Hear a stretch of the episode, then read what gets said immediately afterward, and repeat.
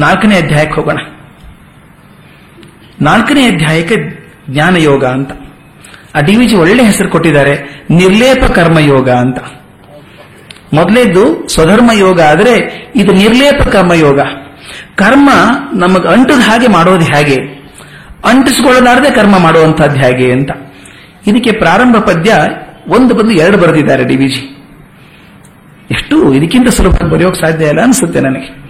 ವಿವರಿಸಿದೆನು, ಇದಂ ಪೂರ್ವದಿ ವಿವಸ್ವತಗೆಂದು ಕೃಷ್ಣ ನೊರೆಯಲ್ ಪಾರ್ಥಂ ಅವತಾರಂಗಳು ಎಂತೆನೆ. ಸೋಪು ಧೃತಿ ಧರ್ಮ ರಕ್ಷೆಗೆಂದಂ ದೇವಂ. ಮೊದಲೇದಿದು ಸ್ವಲ್ಪ ವಿವರಿಸಿ ನೋಡೋಣ. ಮೊದಲನೇ ಮಾತು ಹೇಳ್ತಾನೆ ಕೃಷ್ಣ. ವಿವರಿಸಿದೆನು, ಇದನ್ನು ಪೂರ್ವದಿ ವಿವಸ್ವತನಿಗೆ. ಈಗೇನು ನಾನು ಭಗವದ್ಗೀತೆ ಹೇಳ್ತಿದ್ದೀನಲ್ಲಪ್ಪ ಇದನ್ನು ಮೊದಲು ವಿವಸ್ವತನಿಗೆ ಹೇಳಿದ್ದೆ ನಾನು. ಎಂದು ಕೃಷ್ಣನ ಒರೆಯಲ್ ಕೃಷ್ಣ ಹೇಳಿದ ತಕ್ಷಣ, ಪಾರ್ಥ, ಅವತಾರಂಗಳು ಅದೆಂತೇನೆ. ಅವತಾರ ಅಂದ್ರೆ ಏನಪ್ಪಾ ಅಂತ ಕೇಳಿದ? ಆಗ ಹೇಳ್ತಾನೆ, ಸ್ವವಪು, ಕೃಷ್ಣ, ಧೃತಿ ಧರ್ಮ ರಕ್ಷಣೆಗೆ ಎಂದಂ ಕೃಷ್ಣಂ. ಧರ್ಮ ರಕ್ಷಣೆಗೆ ಮತ್ತು ಭೂಮಿ ರಕ್ಷಣೆಗೆ ಅವತಾರ ಬೇಕಪ್ಪ ಅಂತ ಹೇಳಿದ ಅಂತ. ಕರ್ಮ ಅನಿವಾರ್ಯಂ ಆರ್ಗುಂ. ಎಲ್ಲರಿಗೂ ಕರ್ಮ ಅನಿವಾರ್ಯ. ನಿರ್ಮಮತೆಯಿಂದ ಆದ ಕರ್ಮ ಈಶ ಪ್ರೀತಂ ಕರ್ಮಮಯಂ ಜಗವೆಲ್ಲಂ ಧರ್ಮಂ ಬ್ರಹ್ಮ ಪ್ರಭಾವವೆಂದಂ ಕೃಷ್ಣಂ. ಎರಡನೇ ಪದ್ಯ ಇದು. ಕರ್ಮ ಅನಿವಾರ್ಯ ಆರ್ಗು. ಎಲ್ಲರಿಗೂ ಕೂಡ ಕರ್ಮ ಅನಿವಾರ್ಯವಾದಂತಹ ಒಂದು ಕ್ರಿಯೆ. ಆ ಕರ್ಮ ಹೇಗಿರಬೇಕು ಅಂದ್ರೆ ನಿರ್ಮಮತೆಯಿಂದಾದ ಕರ್ಮ ಮಮತೆ ಇಲ್ಲದೆ ಮೋಹ ಇಲ್ಲದೆ ಮಾಡಿದಂಥ ಕರ್ಮ ಇದೆಯಲ್ಲ? ಈಶ ಪ್ರೀತ ಭಗವಂತನಿಗೆ ಪ್ರಿಯವಾಗುವಂತಹದ್ದು ಕರ್ಮಮಯಮಂ ಜಗವೆಲ್ಲ. ಜಗ ಎಲ್ಲ ಕರ್ಮಮಯ. ಮತ್ತಿನ್ನೊಂದು ಹೇಳ್ತಾನೆ ಕೊನೆಗೆ, ಧರ್ಮಂ ಬ್ರಹ್ಮ ಪ್ರಭಾವವೆಂದಂ ಕೃಷ್ಣಂ. ಧರ್ಮ ಅನ್ನುವಂಥದ್ದು ಬ್ರಹ್ಮದ ಪ್ರಭಾವದಿಂದ ಆಗುವಂತಹದ್ದು ಇದೆಲ್ಲವೂ ಕೂಡ ಈ ಅಧ್ಯಾಯದಲ್ಲಿ ಬರ್ತದೆ. ಈ ಅಧ್ಯಾಯದ ಪ್ರಾರಂಭ ಇದೆಯಲ್ಲ? ದಯವಿಟ್ಟು ಪ್ರತಿಯೊಂದು ಅಧ್ಯಾಯವನ್ನು ಗಮನಿಸ್ತಾ ಬನ್ನಿ, ಹೇಗೆ ಕೃಷ್ಣ ಶುರು ಮಾಡ್ತಾನೆ, ಅಧ್ಯಾಯ ಹೇಗೆ ಶುರು ಆಗ್ತದೆ ಅಂತ. ಅತ್ಯಂತ ನಾಟಕೀಯವಾಗಿ ಶುರುವಾಗುವಂಥದ್ದು ನಾಲ್ಕನೇ ಅಧ್ಯಾಯ. ಬಹಳ ನಾಟಕೀಯವಾಗಿ ಶುರು ಆಗ್ತದೆ. ಭಗವಂತ ಸ್ಟಾರ್ಟ್ ಮಾಡೋದೇ ಹೇಗೆ. ಮೊದಲೇ ಶ್ಲೋಕ, ಭಗವಾನ್ ವಾಚೆ ಅಂತ ಶುರು ಆಗ್ತದೆ. ಇಮಂ ವಿವಸ್ವತೆ ಯೋಗಂ ಪ್ರೋಕ್ತಂ ವಾನಃ ಪ್ರೋಕ್ತವಾನಃ ಮವಯಂ ವಿವಸ್ಮಾನ ಮನ್ಮವೇ ಪ್ರಾಹ ಮನು ಇಕ್ಷ್ವಾಕವೇ ಅಬ್ರವೀತ್ ಇಮಂ ವಿವಸ್ವತೆ ಯೋಗಂ ಪ್ರೋಕ್ತಂ ಆಹನ್ ಅವ್ಯಯಂ ವಿವಸ್ಮಾನ್ ಮನ್ವವೇ ಪ್ರಾಹ ಮನು ಇಕ್ಷ್ವಾಕಯೇ ಅಬ್ರವೀತ್ ಈ ನಾಶವಿಲ್ಲದಂಥ ಯೋಗ ವಿಜ್ಞಾನ ಇದೆಯಲ್ಲ? ಇದನ್ನ ನಾನು ವಿವಸ್ವಾನ್, ಅಂದ್ರೆ ಸೂರ್ಯನಿಗೆ ಹೇಳಿದ್ದೆ ಮೊದಲು. ವಿವಸ್ವಾನ್ ಏನ್ ಮಾಡಿದ? ಅಂದ್ರೆ ಮನುಕುಲದ ತಂದೆಯಾದಂಥ ಮನುವಿಗೆ ಹೇಳಿದ. ಮನು ಇಕ್ಷ್ವಾಕುವಿಗೆ ಹೇಳಿದ. ನೋಡಿ, ಎಷ್ಟು ಚೇನಿದೆ ಇದು. ಕೃಷ್ಣ ಇದನ್ನು ಹೇಳ್ತಾನೆ ಅರ್ಜುನಿನ ಮೊದಲು. ಇದನ್ನ ವಿವಸ್ವಾನ್ ಹೇಳಿದ್ದೆ. ವಿವಸ್ವಾನ್ ಮನು ಹೇಳಿದ, ಮನು ಇಕ್ಷ್ವಾಕುವಿಗೆ ಹೇಳಿದ ಅಂತ.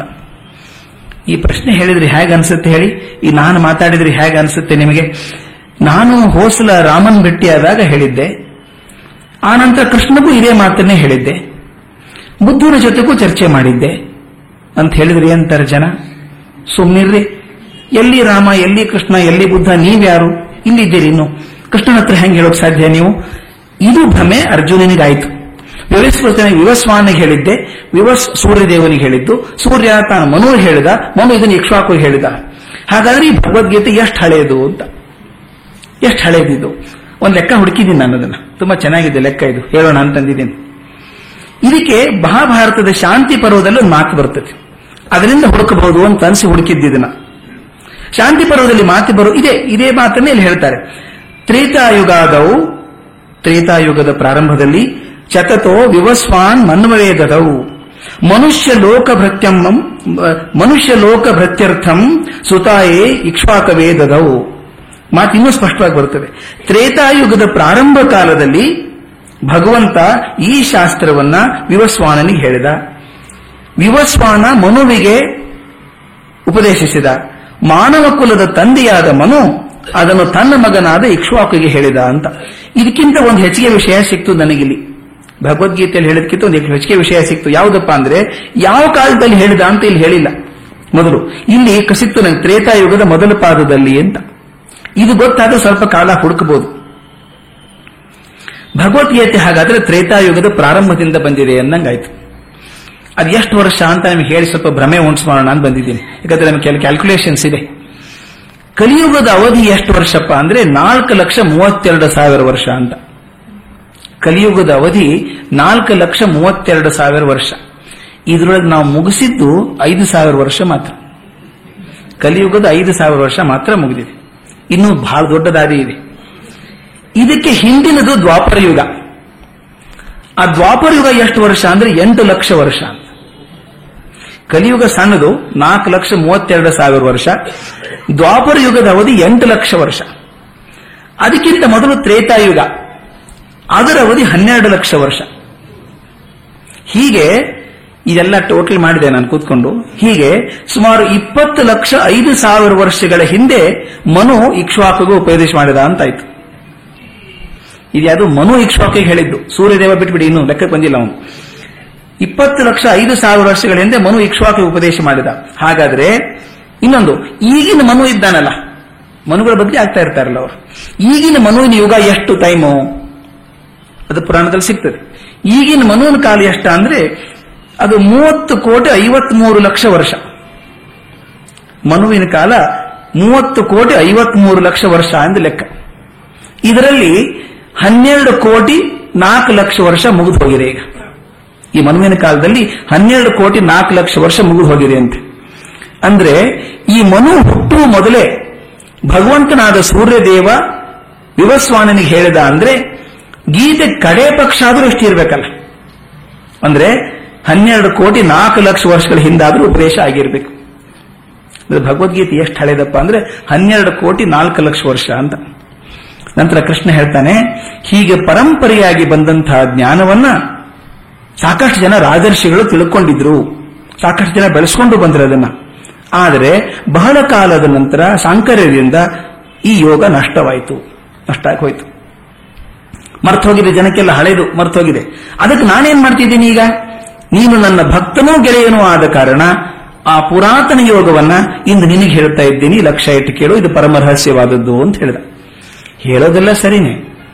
ಇಷ್ಟು ಹಳೆಯದಾದದ್ದು ಅವರು ಹೇಳಿದ್ದು. ಮರ್ತು ಹೋಗಿದೆ ಜನಕ್ಕೆ, ಆದ್ರಿಂದ ನೀನು ನನ್ನ ಸ್ನೇಹಿತನೂ ಹೌದು, ಭಕ್ತನೂ ಹೌದು, ಹೇಳ್ತೀನಿ, ಪರಮ ರಹಸ್ಯವಾದದ್ದನ್ನು ತಿಳ್ಕೋ ಅಂತ ಹೇಳಿದ. ಹೇಳಿದ ತಕ್ಷಣ ಅರ್ಜುನನಿಗೆ ಆಶ್ಚರ್ಯ ಆಯಿತು.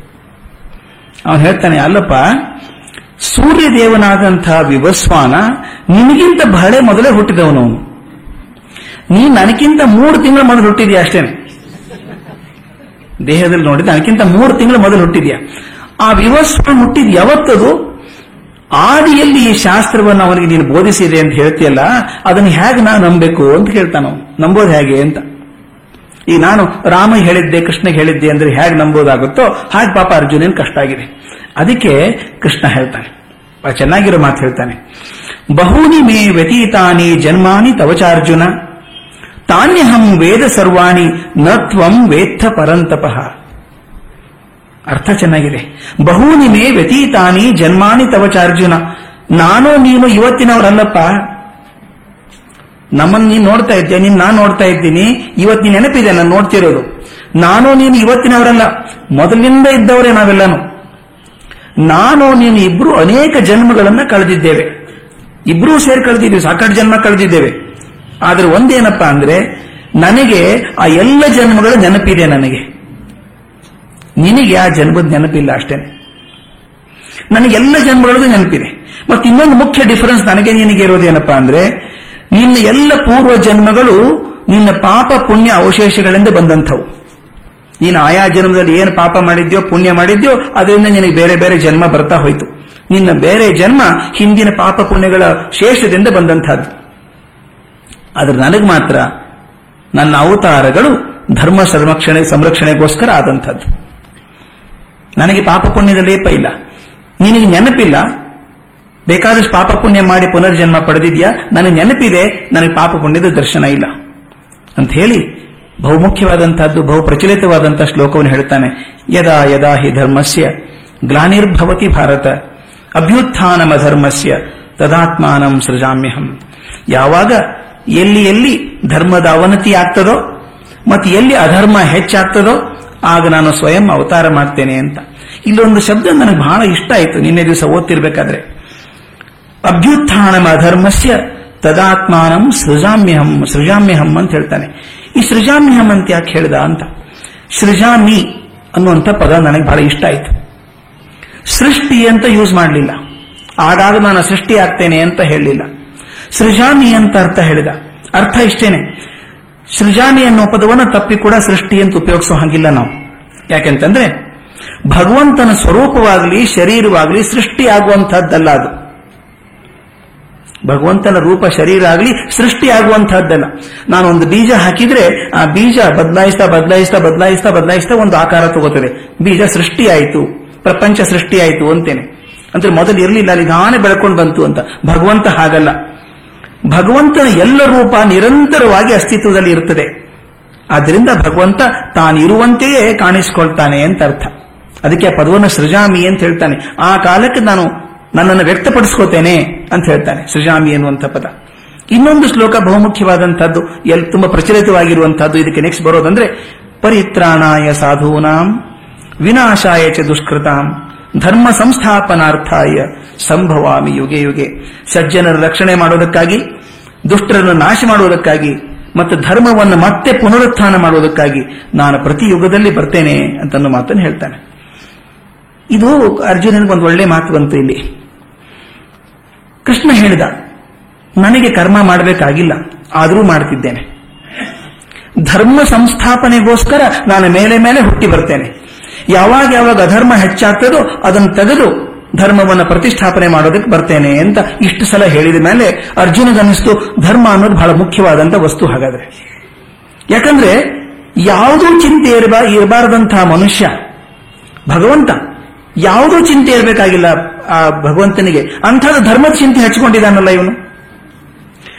ಭಗವಂತನಿಗೆ ಧರ್ಮದ ಚಿಂತೆ ಇರಬೇಕಾದ್ರೆ ಈ ಧರ್ಮ ಅನ್ನುವಂಥದ್ದು ಬಹು ವಸ್ತು ಇರಬೇಕು. ಅದಕ್ಕೆ ಇಷ್ಟು ಕಾಳಜಿ ವಹಿಸಿದ್ದಾನೆ. ಧರ್ಮ ಭಗವಂತನ ಸ್ವತ್ತು ಅಂತ ಮಾತಾಡ್ತಾನೆ ಈ ಧರ್ಮಕ್ಕೆ ದಾರಿ ಯಾವುದು ಹಾಗಾದ್ರೆ? ಧರ್ಮಕ್ಕೆ ದಾರಿ ನೂರಾರು. ನಮ್ಮ ನಮ್ಮ ಯೋಗ್ಯತೆಗೆ ತಕ್ಕ ಹಾಗೆ, ನಮ್ಮ ಸಂಸ್ಕಾರಕ್ಕೆ ತಕ್ಕ ಹಾಗೆ, ನನ್ನ ಮನಸ್ಸಿನ ಪರಿಷ್ಕಾರಕ್ಕೆ ತಕ್ಕ ಹಾಗೆ ನಾನು ಮಾರ್ಗಗಳನ್ನು ಹುಡ್ಕೋತೇನೆ. ಅದು ನನ್ನ ಧರ್ಮ, ಇದು ನನ್ನ ಧರ್ಮ ಅಂತ ಹೋಗ್ತೇನೆ. ಅದಕ್ಕೆ ಭಗವಂತ ಹೇಳ್ತಾನೆ, ಮೂಲ ಸತ್ವ ಒಂದೇ ಆದರೂ ಕೂಡ ಅವ್ರು ಹುಡುಕಿರುವಂತಹ ದಾರಿಗಳು ಬೇರೆ ಬೇರೆ. ಧರ್ಮದ ಮೂಲ ಸತ್ವ ಒಂದೇ ಆದರೂ ಕೂಡ ಜನ ತಮ್ಮ ಬೆಳವಣಿಗೆಗೆ ಹಾದಿಯನ್ನು ಹುಡುಕೊಂಡದ್ದು ಬೇರೆ ಬೇರೆ. ಅದಕ್ಕಾಗಿ ನಾನೇನ್ ಮಾಡಿದೆ? ಅವ್ರ ಯೋಗ್ಯತೆಗೆ ಅನುಸಾರವಾಗಿ, ಅವರ ಗುಣಕ್ಕೆ ಅನುಸಾರವಾಗಿ, ಅವರ ಕರ್ಮಗಳಿಗೆ ಅನುಸಾರವಾಗಿ ನಾನು ನಾಲ್ಕು ಭಾಗಗಳನ್ನು ಮಾಡಿದೆ. ಇದು ಬಹಳ ಮುಖ್ಯವಾದಂತಹ ಸಾಲು. ಚಾತುರ್ವರ್ಣ್ಯಂ ಮಯಾ ಸೃಷ್ಟ್ಯ ಗುಣಕರ್ಮ ವಿಭಾಗಶಃ. ಈ ಮಾತು ಸಾಕಷ್ಟು ಗೊಂದಲಕ್ಕೀಡಾಗಿದೆ. ಬೇಕಾದಷ್ಟು ಜನ ಚರ್ಚೆ ಮಾಡ್ತಾರೆ. ನೋಡ್ರಿ, ನಿಮ್ ಭಗವಂತನೇ ನಾಲ್ಕು ಕ್ಯಾಟಗರಿ ಮಾಡಿ ಇಟ್ಬಿಟ್ಟಿದಾನಲ್ಲಿ ಇದೆ ಅಲ್ವಾ, ತಪ್ಪು ಮಾಡಿದ್ದು. ಅದರಿಂದ ತನ್ನ ಜಾತಿ ಆದದ್ದು ಅಂತ ಮಾತಾಡ್ತೀವಿ. ನಮಗೆ ಗೊತ್ತಿಲ್ಲದೆ ಮಾತಾಡುವಂತ ಮಾತದು. ಅಲ್ಲಿ ಜಾತಿ ಅಂತ ಮಾತು ಬಂದಿಲ್ಲ. ವರ್ಣ. ಚಾತುರ್ವರ್ಣ್ಯಂ ಮಯಾ ಸೃಷ್ಟ್ಯ ಗುಣಕರ್ಮ ವಿಭಾಗಶಃ. ಆ ಜನರ ಗುಣಗಳ ಆಧಾರದ ಮೇಲೆ, ಅವ್ರು ಮಾಡುತ್ತಿರುವಂತಹ ಕರ್ಮದ ಆಧಾರದ ಮೇಲೆ ನಾನು ನಾಲ್ಕು ವಿಭಜನೆಗಳನ್ನಾಗಿ ಮಾಡಿಟ್ಟಿದ್ದೇನೆ. ನಾವು ಮನೆಯಲ್ಲೂ ಮಾಡಲ್ವಾ ಕೆಲಸ? ಮನೆಯಲ್ಲಿ ಒಂದು ಸಣ್ಣ ಕೆಲಸ ಬಂದ್ರೆ ಮಕ್ಕಳಿಗೆಲ್ಲ, ನೀವು ಈ ಕೆಲಸ ಮಾಡ್ರಿ ಮಕ್ಕಳೇ ನೀವು. ಮಕ್ಕಳಿಗೆ ದೊಡ್ಡ ಕೆಲಸ ಕೊಡೋದಿಲ್ಲ ನಾವು? ಸಾಕು, ಅವ್ರ ಶಕ್ತಿಗೆ ಅಷ್ಟು ಸಾಕು ಕೆಲಸ ಮಾಡಿದ್ರೆ ಸಾಕು. ಇನ್ನೊಬ್ಬರು ಯಜಮಾನ್ರಿರ್ತಾರೆ ಜಾಸ್ತಿ ಕೆಲಸ ಮಾಡೋದಿಲ್ಲ ಅವರು. ಲಕ್ಷಣವಾಗಿ ಪಂಚೆ ಉಟ್ಕೊಂಡು ಹೆಗಲ ಮೇಲೆ ರೇಷ್ಮೆ ಶಾಲೆ ಹಾಕೊಂಡು ಬಾಗಲದಲ್ಲಿ ನಿಂತಿರ್ತಾರೆ, ಅಥವಾ ಪೂಜೆ ಮಾಡ್ತಾರೆ. ಅವ್ರಿಗೆ ಅದು ಮಾಡಬೇಕಾದಂತ ಕೆಲಸ. ಅವರವರ ಶಕ್ತಿಗೆ ಅನುಸಾರವಾಗಿ, ಅವರ ಕರ್ಮಕ್ಕೆ ಅನುಸಾರವಾಗಿ ನಾವು ಕೂಡ ಕೆಲಸ ಹಂಚೋದಿಲ್ವಾ? ಅದನ್ನು ಕೃಷ್ಣ ಭಗವಂತ ಹೇಳ್ತಾನೆ ನಾನು ಈ ವರ್ಣ ವ್ಯವಸ್ಥೆಯನ್ನ ನಾನು ಕಾರಣಕ್ಕೋಸ್ಕರ ಮಾಡಿದ್ದು. ಅವರವರ ಗುಣಕ ಮತ್ತು ಕರ್ಮಗಳಿಗೆ ಅನುಸಾರವಾಗಿ ಮಾಡಿದಂಥದ್ದು. ಎಲ್ಲೋ ದಾರಿಯಲ್ಲಿ ವರ್ಣ ತಪ್ಪಿ ಬಣ್ಣ ಕಳೆದುಕೊಂಡು ಅದು ಜಾತಿಯಾಗಿ ಬಂತು. ವರ್ಣ ಜಾತಿಯಲ್ಲ. ಇದು ಯಾಕಾಯ್ತು? ಮೊದಲು ನೋಡಿ ಕಲ್ಪನೆ ಇದೆ. ಕೌಶಿಕನಾದಂಥ ಒಬ್ಬ ಕ್ಷತ್ರಿಯ ತನ್ನ ಪ್ರಯತ್ನದಿಂದಾಗಿ ಬ್ರಹ್ಮರ್ಷಿ ಆಗೋಕ್ ಸಾಧ್ಯ ಆಯಿತು. ಅಂದ್ರೆ ಕ್ಷತ್ರಿಯ ಕ್ಷತ್ರಿಯನಾಗೇ ಇರಬೇಕು ಅಂತ ಇರಲಿಲ್ಲ. ಆತ ಚೇಂಜ್ ಆಗಬಹುದಾಗಿತ್ತು. ಹಾಗೆ ಅವಕಾಶ ಇದ್ದಂತಹ ವರ್ಣಾಶ್ರಮದಲ್ಲಿ ಮುಂದೆ ಯಾವಾಗ ಅದು ರಿಜಿಟ್ ಆಯಿತು, ಬಿಗಿ ಆಯಿತು ಅಂತಂದ್ರೆ ಆ ವರ್ಣಗಳಿಗೆ ಕೆಲವೊಂದು ಮರ್ಯಾದೆಗಳು, ಗೌರವಗಳು ಕೆಲವೊಂದಿತ್ತು. ಕ್ಷತ್ರಿಯರಾದವರು ರಾಜರಾಗ್ತಿದ್ರು, ಅವರ ಜನ್ಮನ್ನಣೆಗೆ ಪಾತ್ರರಾಗ್ತಾ ಇದ್ರು. ಶೂರ ಇರಬೇಕು ಕ್ಷತ್ರಿಯನಾದವನು. ರಕ್ಷಣೆ ಮಾಡುವಂಥವನು ಇರಬೇಕು. ಅಕಸ್ಮಾತ್ ಕಲ್ಪನೆ ಮಾಡ್ಕೊಳ್ಳಿ, ಒಬ್ಬ ರಾಜನ ಮಗ ಮಹಾ ಅಶಕ್ತ ಆಗಿ ಹೋದ ಅವನು ಶಕ್ತಿ ಇಲ್ಲ ಅವನಿಗೆ ಹೇಳಿ ಆಗ್ಬಿಟ್ಟ ಆದ್ರೆ ರಾಜನಿಗೆ ಏನು ಆಸೆ? ನನಗೇನು ಗೌರವ ಸಿಗ್ತಾ ಇದೆಯೋ, ಮರ್ಯಾದೆ ಸಿಗ್ತಾ ಇದೆಯೋ ರಾಜನನ್ನು ಮರ್ಯಾದೆ ಸಿಗ್ತಾ ಇದೆಯಲ್ಲ, ನನ್ನ ಮಗನಿಗೂ ಸಿಗ್ಬೇಕಲ್ಲ. ಈ ಮೋಹ ಸೇರ್ಕೊಂತು. ಸೇರ್ಕೊಂಡಾಗ ಏನಾಗುತ್ತೆ? ಅವಾಗ ಎಲ್ಲೊಂದ್ ಕಡೆ ಹಾದಿ ಹುಡುಕೋಕ್ ಶುರು ಆಯ್ತು ರಾಜನ ಮಗ ರಾಜ ಅಂತ. ಇದು ವಂಶ ಪರಂಪರವಾಗಿ ಬರೋದು ಎಲ್ಲಿ ಬಂತು ಅಂದ್ರೆ, ಆ ಶಕ್ತಿ ಕಳ್ಕೊಂಡಾಗ, ಅದಕ್ಕೆ ನನಗೊಬ್ಬರು ದೊಡ್ಡವರು ಹೇಳೋರು. When you sit on a chair don't draw the power from the chair give power to the chair ಕುರ್ಚಿ ಮೇಲೆ ಕುತ್ಕೊಂಡು, ನಾನು ಅಧ್ಯಕ್ಷ ನಾನು ಅಧ್ಯಕ್ಷ ಅಂತ ಹತ್ತು ಕೂತ್ಕೊಂಡ್ರೆ ಯಾರು ನೋಡಲ್ಲ ನಿಮ್ಮನ್ನ. ನಿಮ್ ಕಡೆ ಶಕ್ತಿ ಇದ್ರೆ ಅಲ್ಲಿ ಕೂತ್ಕೊಂಡ್ರೆ ಅಧ್ಯಕ್ಷರು ಒಂದು ಗುರುತ ಮಾಡ್ತಾರೆ ನಿಮ್ಮನ್ನ. ಅದು ಅದು ಹೇಳೋದು ಮುಖ್ಯ. ಇಲ್ಲಿ ಆತ ಹೇಳೋದದು, ಯಾರು ಶಕ್ತಿ ಇದ್ದು ರಾಜ ಆಗಿದ್ನೋ ಅವನ ಮರ್ಯಾದೆ ಇತ್ತು. ಅವನ ಮಗನಿಗೆ ಶಕ್ತಿ ಇಲ್ಲ, ಆದ್ರೆ ರಾಜ ಮರ್ಯಾದೆ ಬೇಕು ಅವನಿಗೆ. ಒಬ್ಬ ಬ್ರಾಹ್ಮಣ ಆಗಿದ್ದ, ಬ್ರಾಹ್ಮಣ ಆದವನು ಎಷ್ಟು ದೊಡ್ಡವನಾಗಿದ್ದ ಅಂದ್ರೆ ರಾಜ ಬಂದು ಅವನು ನಮಸ್ಕಾರ ಮಾಡ್ತಾ ಇದ್ದ.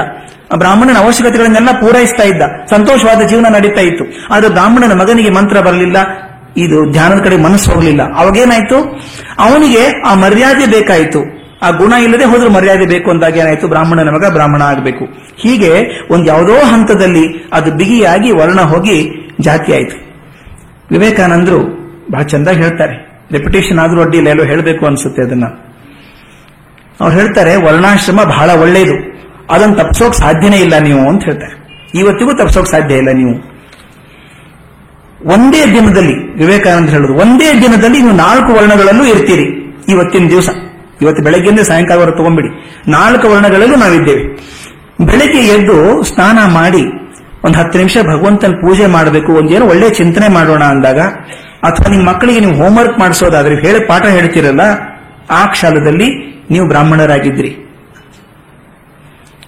ನಿಮಗೇನೋ ಒಂದು ನಿಮ್ಮ ಸ್ನೇಹಿತನಿಗೆ ತೊಂದರೆ ಆಯಿತೋ ನಿಮಗೆ ಬೇಕಾದವರು ತೊಂದರೆ ಆದಾಗ ಅದರ ವಿರುದ್ಧ ನೀವು ಹೋರಾಡ್ತೀರಿ, ಹೋಗಿ. ತಪ್ಪಾಯ್ತು, ನನ್ನ ಸ್ನೇಹಿತರಿಗೆ ಆಗ್ಬಾರ್ದಿದು ಅಂತ ಅವ್ರ ರಕ್ಷಣೆಗೋಸ್ಕರ ನಿಂತ್ಕೋತಿರಲ್ಲ, ಆ ಕ್ಷಣಕ್ಕೆ ನೀವು ಕ್ಷತ್ರಿಯರಾದ್ರಿ ತರಕಾರಿ ತರೋಕೆ ಅಂಗಡಿಗೆ ಹೋಗ್ತೀರಿ, ಮಾರ್ಕೆಟಿಗೆ ಹೋಗ್ತೀರಿ. ಅವ್ರ ಎಂಟು ರೂಪಾಯಿ ಕೆಜಿ ಅಂದ್ರೆ ಬಾರ್ಗೇನ್ ಮಾಡಿ, ಚೌಕಾಶಿ ಮಾಡಿ ಆರು ರೂಪಾಯಿ ತಗೊಂಡ್ಬರ್ತೀರಿ ಆಗ ನೀವು ವಯಸ್ಸರಾದ್ರಿ ಬಂದ ಮೇಲೆ ನೌಕರಿ ಹೋಗ್ತಿರಲ್ಲ, ಚಾಕರಿ ಅಂತೀವಲ್ಲ, ಯಾರ್ದೋ ಕೆಲಸ ಮಾಡ್ತೀವಲ್ಲ, ಮನಸ್ಸಿಲ್ದೇನೆ ಅವ್ರು ಹೇಳಿದ ಕೆಲಸ ಎಲ್ಲ ಮಾಡ್ತೀವಲ್ಲ ನಾವು ಆವಾಗ ನೀವು ಶೂದ್ರರಾದಿರಿ. ಒಂದೇ ದಿನದಲ್ಲಿ ನಾಲ್ಕು ವರ್ಣಗಳಲ್ಲೂ ನಾವಿರ್ತೀವಿ ವರ್ಣ ತಪ್ಪಿಸ್ಕೊಳ್ಳೋಕೆ ಸಾಧ್ಯ ಇಲ್ಲ. ಅಂತ ಹೇಳಿ ಅದನ್ನ ವರ್ಣ ಪದ್ಧತಿಯನ್ನ ಬಿಡಬಾರದು ಅನ್ನೋ ಮಾತ್ರ ಹೇಳ್ತಾನೆ. ಮತ್ತೆ ಮೂರನೇ ಅಧ್ಯಾಯದಲ್ಲಿ ಬಂದಾಗ ಕರ್ಮದ ಬಗ್ಗೆ ಇನ್ನಿಷ್ಟು ಹೇಳ್ತಾನೆ. ಕೃಷ್ಣ, ಆತ ನಾನು ವರ್ಣನೆ ಮಾಡೋಕೆ ಹೋಗೋದಿಲ್ಲ. ಯಾಕಂದ್ರೆ ಸಾಕಷ್ಟು ಬಂದಿದೆ ಕರ್ಮದ ಬಗ್ಗೆ ಹಿಂದೆ. ಪುನರುತ್ತಿ ದೋಷವಲ್ಲ. ಕರ್ಮದ ಬಗ್ಗೆ ಬಂದ ಕೆಲವರು ಅಂತಾರೆ, ಏನು ಮೂರನೇ ಅಧ್ಯಾಯದಲ್ಲಿ ಹೇಳಿದ್ದೇನೆ, ಮತ್ತೆ ಕೃಷ್ಣ ಹದಿನೈದನೇ ಹೇಳ್ತಾನಲ್ಲ ಕರ್ಮದ ಬಗ್ಗೆ ಅಂತ. ಪುನರುಕ್ತಿ ದೋಷ ಆಗೋದಿಲ್ಲ. ನಾ ಮಕ್ಕಳಿಗೆ ಹೇಳ್ಬೇಕಾದ್ರೆ, ನೀನೇನ್ ಹೇಳ್ತಿ ಹೇಳು? ಅಂತ ಹೇಳಿ ಹೇಳ್ತೀವಿ. ಅಥವಾ ಹುಡುಗನಿಗೆ ಹೇಳಿ, ನೋಡೋ, ಅಂಗಡಿಗೆ ಹೋಗಿ ಒಂದ್ ತೆಂಗಿನಕಾಯಿ, ಒಂದ್ ಕಡ್ಡಿ ಪಟ್ನ ಎರಡು ಬೆಣಬತ್ತಿ ತಗೊಂಡ್ ಬಾ. ಅಂತ ಹೇಳ್ತೀವಿ. ಇಷ್ಟು ದುಡ್ಡು ಕೊಟ್ಟೆ. ಅವನು ಓಡೋಕ್ ಶುರು ಮಾಡ್ತಾನೆ. ಏ, ಬಾಯ್ಲಿ, ಏನ್ ಹೇಳಿದೆ ಹೇಳಿ ನೋಡೋಣ. ಅವನು ಹೇಳ್ತಾನೆ, ಎರಡು ತೆಂಗಿನಕಾಯಿ, ಒಂದ್ ಕಡ್ಡಿ ಪಟ್ನ ಅಲ್ಲೋ, ಒಂದ್ ತೆಂಗಿನಕಾಯಿ, ಒಂದು ಕಡ್ಡಿ ಎರಡು ಮೆಣಬತ್ತಿ ಎರಡು ಸಲ ಯಾಕೆ ಹೇಳ್ತೀವಿ ಪುನರುಕ್ತಿ? ಪುನರುಕ್ತಿ ದೋಷ ಅಲ್ಲ. ಅದನ್ನು ದೃಢಪಡಿಸುವಂತಹ ಒಂದು ರೀತಿ. ಅದಕ್ಕೋಸ್ಕರ ಕೃಷ್ಣ ನಾಲ್ಕನೇ ಅಧ್ಯಾಯದಲ್ಲೂ ಕರ್ಮದ ಬಗ್ಗೆ ಹೇಳ್ತಾನೆ. ಹೇಳ್ತಾ ಮಾತನ್ನ ಹೇಳ್ತಾನೆ, ಇದು ಹೇಗಿರ್ಬೇಕು ಅಂದ್ರೆ ನಿಸ್ವಾರ್ಥ ಕರ್ಮವಾಗಿರ್ಬೇಕು ಅಂತ. ಸ್ವಾರ್ಥ ಮೂಲವಾದ ಕರ್ಮ ನಿಮ್ಮಲ್ಲಿ ಒಂದು ಅಂಟಿಸ್ಕೊಂಡು, ಲೇಪ ಅಂಟ್ಕೊಂಡ್ಬಿಡ್ತದೆ. ನಿಸ್ವಾರ್ಥ ಕರ್ಮ ಆಗಬೇಕು ಅಂತ. ಆದ್ರೆ ನಿಜವಾಗ್ಲೂ ಇಪ್ಪತ್ತನೇ ಶತಮಾನದಲ್ಲಿ, ಇಪ್ಪತ್ತೊಂದರಲ್ಲಿ ವಿಚಾರ ಮಾಡೋಣ. ಡಿವಿಜಿ ಹೇಳ್ತಾರೆ ನಾವೆಷ್ಟೇ ಯಾರೋ ಒಂದಿಬ್ರು ಮೋಕ್ಷದ ಸಾಧಕರು ಇರಬಹುದು ಮೋಕ್ಷ ಬೇಕು ನಮಗೆ ಇದೇನು ಸಾಮಾನ್ಯ ಪ್ರಪಂಚ ಬೇಡ, ಅವ್ರಿಗೆ ಮಾತ್ರ ಸರಿ ಆಯ್ತು ಫಲ ಬೇಡ ಅನ್ನೋರು ಇರ್ಬೋದೇನೋ. ಆದ್ರೆ ಸಾಮಾನ್ಯವಾಗಿ ನಾವು ತೊಂಬತ್ತೊಂಬತ್ತು ಪರ್ಸೆಂಟ್ ಜನ ಫಲ ಬೇಕು ಅಂತೆ ಮಾಡೋರು. ಆದ್ರೆ ಈ ಫಲದಲ್ಲಿ ಎರಡು ಭಾಗ. ಸ್ವಾರ್ಥ ಕರ್ಮ, ನಿಸ್ವಾರ್ಥ ಕರ್ಮ ಅಂತ ಹೇಳಿದಾಗ, ನನ್ನ ಸ್ವಂತಕ್ಕೋಸ್ಕರ ಅಪೇಕ್ಷೆ ಮಾಡೋದಿದೆಯಲ್ಲ. ಇದ್ರಿಂದ ನನಗೆ ಒಳ್ಳೇದಾಗಬೇಕು ನನ್ನ ಮಕ್ಕಳಿಗೆ ಒಳ್ಳೇದಾಗಬೇಕು ನನ್ನ ಮನೆಗೆ ಒಳ್ಳೇದಾಗಬೇಕು. ಪಾಪದವ್ರು ಸ್ವಲ್ಪ ತೊಂದರೆ ಆದರೂ ಅಡ್ಡಿ ಇಲ್ಲ ಅವರಿಗೆ. ನನಗೆ ಸರಿ ಆಗಬೇಕು ಅಂತಂದಾಗ ಅದು ಸ್ವಾರ್ಥ ಕರ್ಮ ಆಯ್ತು. ಒಂದು ಎಷ್ಟೋ ನಮ್ಗೆ ಅದು ಸ್ವಾರ್ಥ ಅಂತ ಗೊತ್ತೂ ಆಗಿರಲ್ಲ. ಸರಿ, ಕರ್ಮ ಅನ್ಕೊಂಡಿರ್ತೇವೆ ನಾವು. ಒಂದು ಉದಾಹರಣೆ ನೆನಪಂತು ನನ್ನ ಸ್ನೇಹಿತರು ಹೇಳ್ತಾ ಇದ್ರು. ಅವ್ರ ಮಗನಿಗೆ ಯಾವುದೋ ಒಂದು ದೊಡ್ಡ ಕಾಲೇಜಲ್ಲಿ ಸೀಟ್ ಬೇಕು ಪಿ ಯು ಸಿಗೆ. ಲಿಸ್ಟ್ ಹಾಕಿದ್ದಾರೆ ಮಾರ್ಕ್ಸ್. ಇಷ್ಟು ಪರ್ಸೆಂಟ್ ತೊಂಬತ್ತೆರಡು ಪರ್ಸೆಂಟ್ ನಿಂತ್ಕೊಂತು ಅಂತ ಹಾಕೊಂಡಿದ್ದಾರೆ ಅವರು. ಇವರಿಗೆ ಆ ಪರಿಚಯ ಇದೆ ಮ್ಯಾನೇಜಿಂಗ್ ಕಮಿಟಿ ಮೆಂಬರ್ಸ್ ಹೋಗಿ ಪರಿಚಯ ಮಾತಾಡಿಕೊಂಡು ಒಂದು ಸೀಟ್ ತಗೊಂಡು ಬಂದರು. ಇರು ಕೊಟ್ಟರು ಮನೆಗೆ ಬರಬೇಕಾದ್ರೆ ಸ್ವೀಟ್ ತಂದ್ರು. ಮಗನಿಗೆ, ನೋಡು, ಕಷ್ಟಪಟ್ಟು ಸೀಟ್ ಗಿಟ್ಸಿದೆ ಆ ಕಾಲೇಜಲ್ಲಿ, ಸೀಟ್ ಸಿಕ್ತು. ಈ ಮಗನಿಗೆ ಪರ್ಸೆಂಟೇಜ್ ತುಂಬಾ ಕಮ್ಮಿ ಇದೆ. ಕಲ್ಪನೆ ಮಾಡ್ಕೊಳ್ಳಿ, ಅದು ತಪ್ಪು ಅಂತ ಅನಿಸಿರೋದೇ ಇಲ್ಲ ನಮಗೆ ಅವಾಗ. ನನ್ನ ಸ್ನೇಹಿತರು ಹೇಳ್ತಾ ಇದ್ರು, ಆ ಸ್ವೀಟ್ ತಗೊಂಡು ಬರಬೇಕಾದ್ರೆ, ಅಲ್ಲಿ ಕಾಲೇಜ್ ಕಾರಿಡಾರ್ದಲ್ಲಿ ನೋಟಿಸ್ ಬೋರ್ಡ್ದಲ್ಲಿ ಹಾಕಿದ್ರಲ್ಲ ಫಸ್ಟ್ ಲಿಸ್ಟ್ ಎಲ್ಲಿಗೆ ನಿಂತು ಅಂತ ಹಾಕಿದ್ರಲ್ಲ, ಅದ್ರ ಮುಂದೆ ನಾಲ್ಕು ಜನ ಮಕ್ಕಳು ಕೈ ಕಟ್ಕೊಂಡು ನಿಂತ್ಕೊಂಡ ಇದ್ರು. ತೊಂಬತ್ತೆರಡು ಪರ್ಸೆಂಟ್ ಕೊಟ್ಟಿದ್ದಾರೆ, ನಂದು ತೊಂಬತ್ತೊಂಬತ್ತು ಪಾಯಿಂಟ್ ತೊಂಬತ್ತೊಂದು ಪಾಯಿಂಟ್ ನೈನ್ ಪರ್ಸೆಂಟ್ ಇದೆ. ಇನ್ಯಾರಾದ್ರೂ ಒಬ್ರು ಬಿಟ್ರೆ ಇದ್ರೊಳಗೆ ನನಗೆ ಸೀಟ್ ಸಿಗ್ತದೆ ಅಂತ ಹುಡುಗ ಕೂತಿದ್ದಾನೆ. ನಾನು ಸೀಟ್ ತಗೊಂಡಾಗ ಆ ಹುಡುಗನ ಕಣ್ಣೀರು ನನಗೆ ಕಾಣಿಸೋದಿಲ್ಲ. ನಾನು ಅದು ನಿಸ್ವಾರ್ಥ ಕರ್ಮ ಅಂತ ನನಗೆ ಪಾಪ ಯಾರಿಗೆ ತೊಂದರೆ ಕೊಟ್ಟಿಲ್ಲ. ನಾನು ಸೀಟ್ ತಗೊಂಡೆ ಅಂತಂದ್ರೆ ನಿಮಗೆ ಒಂದು ಸೀಟ್ ಕೊಟ್ರೆ ಅಲ್ಲಿಗೊಂದು ಕಮ್ಮಿ ಆಯಿತು. ಈ ಹುಡುಗನ ಸಿಗೋದು ತಪ್ಪು ಅಂತ ಅನ್ಸೋದಿಲ್ಲ ಕೂಡ ನಮಗೆ. ಅದಕ್ಕೆ ಹೇಳ್ತಾರೆ, ನನಗೋಸ್ಕರ ಬೇಕು ಅನ್ನುವಂಥದ್ದು ಸ್ವಾರ್ಥ ಕರ್ಮ ಆದ್ರೆ ಇನ್ನೊಂದೊಂದಿದೆ, ಇನ್ನೊಂದಿದೆ. ನನಗೆ ಬೇಕು ಅಂತಲ್ಲ. ಸಮಾಜಕ್ಕೋಸ್ಕರ ಬೇಕು ಅಂತ ಕೇಳ, ಕೆಲವು ಸಲ ಅಂತೀವಿ ನೋಡಿ ನಾವು, ನನಗೆ ಅಂತ ಕೇಳಿದಾಗ ಬಾಯಿನೇ ಬರಲ್ಲ ಸರ್. ಮತ್ತೊಬ್ರಿಗೋಸ್ಕರ ಬೇಕಾದ ಕೇಳಬಹುದು ನಾವು. ಒಂದು ಸಂಸ್ಥೆಗೆ ದುಡ್ಡು ಕಲೆಕ್ಟ್ ಮಾಡಕ್ ಹೋಗ್ತೀವಿ ನಾವು. ಮನೆ ಮನೆ ಹೋಗಿ ದುಡ್ಡು ಕಲೆಕ್ಟ್ ಮಾಡಕ್ ಹೋದಾಗ ಕೇಳೋದು ತಪ್ಪು ಅಂತ ಅನ್ಸೋದೇ ಇಲ್ಲ ನಮಗೆ. ಕೊಡಿ, ಆ ಸಂಸ್ಥೆಗೆ ದುಡ್ಡು ಕೊಡಿ. ಡಿವಿಜನ್ ಎಷ್ಟೋ ಸಲ ಮಾಡಿದ್ದಾರೆ. ಅಂಗಡಿ, ಅಂಗಡಿಗೆ ಹೋಗಿ ಯಜಮಾನರು ಕೇಳ್ಕೊಂಡು ದುಡ್ಡು ಕಲೆಕ್ಟ್ ಮಾಡ್ಕೊಂಡು ಬಂದಿದ್ದಾರೆ ಗೋಖಲೆ ಇನ್ಸ್ಟಿಟ್ಯೂಟ್ ಸಲುವಾಗಿ. ಒಂದ್ಸಲ ವರ್ತಕರು ಕೊಡೋದಿಲ್ಲ ಅಂದಾಗ ಜಗಳಾಡ್ ಬಂದಿದ್ದಾರೆ ಚೆನ್ನಾಗಿ ಅವ್ರ ಜೊತೆಗೆ. ಆ ದುಡ್ಡು ಕಲೆಕ್ಟ್ ಮಾಡೋದಿದೆಯಲ್ಲ, ತಮಗೋಸ್ಕರ ಒಂದು ಪೈಸಾ ಕೇಳದಂತ ಡಿವಿಜಿ ಗೋಖಲೆ ಇನ್ಸ್ಟಿಟ್ಯೂಟ್ಗೋಸ್ಕರ ಅಂಗಡಿ ಅಂಗಡಿ ಹೋಗಿ ದುಡ್ಡು ಕಲೆಕ್ಟ್ ಮಾಡ್ಕೊಂಡು ಬಂದಿದ್ದಾರೆ. ಇದು ನಿಸ್ವಾರ್ಥ ಕರ್ಮ. ತನಗೋಸ್ಕರ ಅಲ್ಲ, ಸಮಾಜಕ್ಕೋಸ್ಕರ ಆಗಬಹುದು, ಯಾವುದೋ ಒಂದು ದೇಶಕ್ಕೋಸ್ಕರ ಆಗಬಹುದು, ಇದು ಇದರಿಂದ ಲೆಪ್ಪ ಪಾಪ ತಟ್ಟೋದಿಲ್ಲ ಅಂತ. ನನಗೆ ಮೂರು ನಿಮಿಷ ಇದೆ. ಮೂರ್ ನಾಲ್ಕು ನಿಮಿಷದಲ್ಲಿ ಒಂದು ಅದ್ಭುತವಾದ ಕಥೆ ನನಗೆ ಮನಸ್ಸಿಗೆ ಹಿಡಿದದ್ದು ಹೇಳ್ಬಿಡ್ತೇನೆ ನಿಮಗೆ. ನಿಸ್ವಾರ್ಥ ಕರ್ಮದ ಒಂದು ಒಳ್ಳೆ ಎಕ್ಸಾಂಪಲ್ ಅದು. ಇದು ಝೆನ್ ಕತೆ ಜಪಾನ್ ದೇಶದಲ್ಲಿ ತೆತ್ಸುಗೆನ್ ಅಂತ. ತೆತ್ಸುಗೆನ್ ಅಂತ ಒಬ್ಬ ಝೇನ್, ಝೆನ್ ಗುರು ಅವ ಅವನು ಸುಮಾರು ಮೂವತ್ತು, ಮೂವತ್ತೈದು ವರ್ಷದವನು ಇರಬೇಕು. ಅವನಿಗೆ ಅನ್ನಿಸ್ತು, ಈ ಝೆನ್ನದಲ್ಲಿ ಸೂತ್ರ ಅಂತ ಬರುತ್ತೆ. ಝೆನ್ ಸೂತ್ರಗಳು ಅಂತ.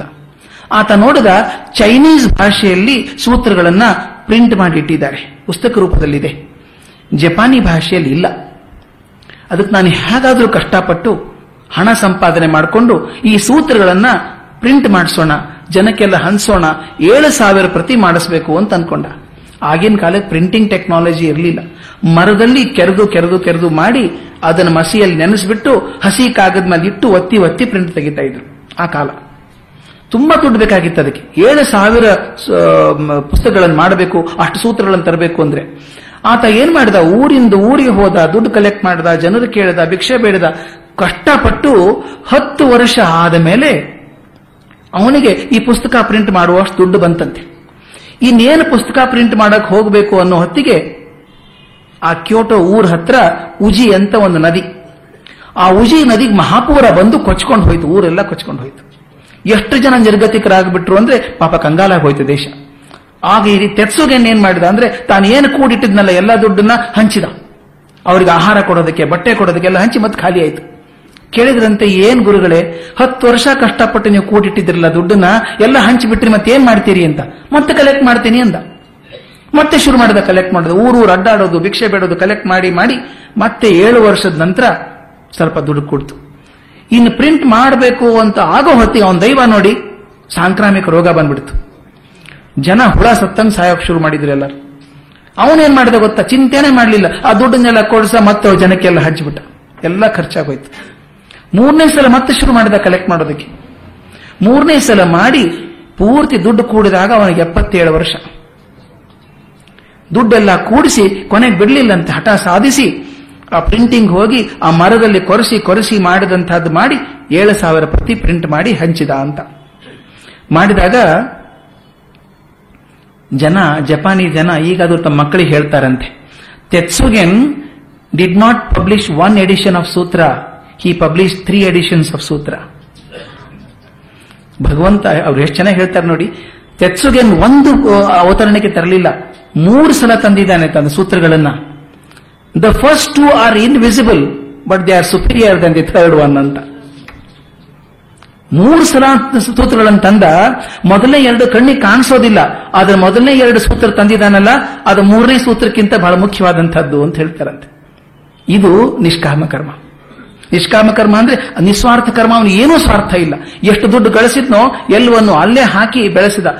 ಇನ್ನೂವರೆಗೂ ತಾವು ಯಾರಾದರೂ ಜಪಾನಕ್ಕೆ ಹೋದ್ರೆ, ಕ್ಯೋಟೋ ಅಂತ ಊರಲ್ಲಿ ಒಬಾಕು ಒಬಾಕು ಅಂತ ಒಂದು ಮೊನಾಸ್ಟ್ರಿ ಇದೆ. ಒಂದು ಆಶ್ರಮ ಇದೆ, ಒಬಾಕು ಅಂತ.